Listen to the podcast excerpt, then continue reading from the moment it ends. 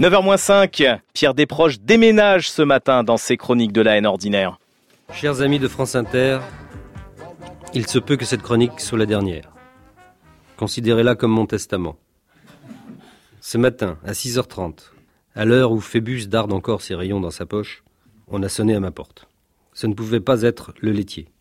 Je ne bois pas de lait le matin, ça fait cailler la tequila de la veille. Alors, que fût-ce? Qui sais-je Qui donc ébranlait mon nuit Enfer et double bite, c'était les déménageurs. Tout à mon sommeil, dans les bras de Morphée et sous les genoux de la mère de mes enfants présumés, j'avais oublié que je quittais ce matin mon somptueux gourbi parisien pour aller vivre désormais dans un minable manoir de banlieue, extrêmement surfait. C'est pas la peine de m'emmerder avec l'impôt sur les grandes fortunes, je fais rien qu'à rétrograder dans l'aisance. On est bien peu de choses, mes frères, en pyjama rayé façon Auschwitz, face à six gros bras velus, pétants de santé et armés de sangles de cuir qui vous soufflent à la gueule par les naseaux béants de leurs mufles ouvriers, l'air encore frais du matin frémissant de leur impatience à vous casser la baraque. Ils se sont engouffrés dans mes murs comme six minotaures assoiffés de vengeance mobilière et affamés de commode Louis XV. Pardonnez-moi l'anachronisme, j'aurais dû dire de bahut Hercule. Par où qu'on commence? Un Mugi le plus féroce qui paraissait être le chef. Les touffes de poils échappées de son poitrail à la fiche ébauche étouffaient le crocodile de son débardeur Lacoste, signe distinctif du chef de meute chez les tribus porteuses de piano à queue sur la tête. Je me précipitais, en, en rampant sous la moquette pour ne pas être reconnu, vers la chambre conjugale pour prévenir ma bien-aimée qui a le sommeil plus lourd que le cul, afin qu'elle trouve le temps de s'échapper avant qu'ils ne l'affolent avec leurs gros bras de grizzly banlieusard. Hélas, ils l'avaient déjà roulé dans le dessus de lit et jeté dans le monstrueux camion noir de leurs forfaits impunis.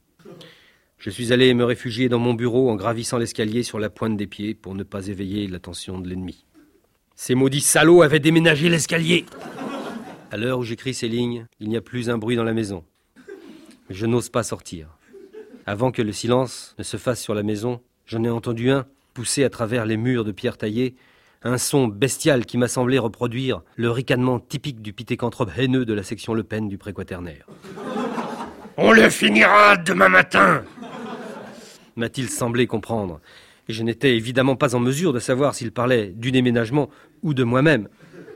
C'est pourquoi, chers amis de France Inter, au lieu d'enregistrer cette émission comme à l'accoutumée dans un chaleureux studio de Radio France près de la pulpeuse Patricia Martin, j'aimais aujourd'hui de ce réduit obscur aux murs recouverts des graffitis obscènes, scabreux, anodins ou poétiques que j'ai moi-même gravés au feutre quand c'était le bon temps, le temps de l'insouciance, le temps d'avant les déménageurs.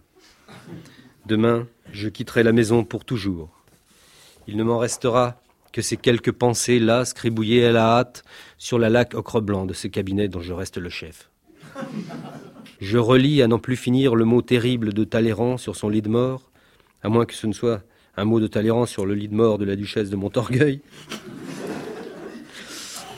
Mais qu'importe, c'est un mot terrible qui nous dit que l'éternité, c'est long, surtout vers la fin.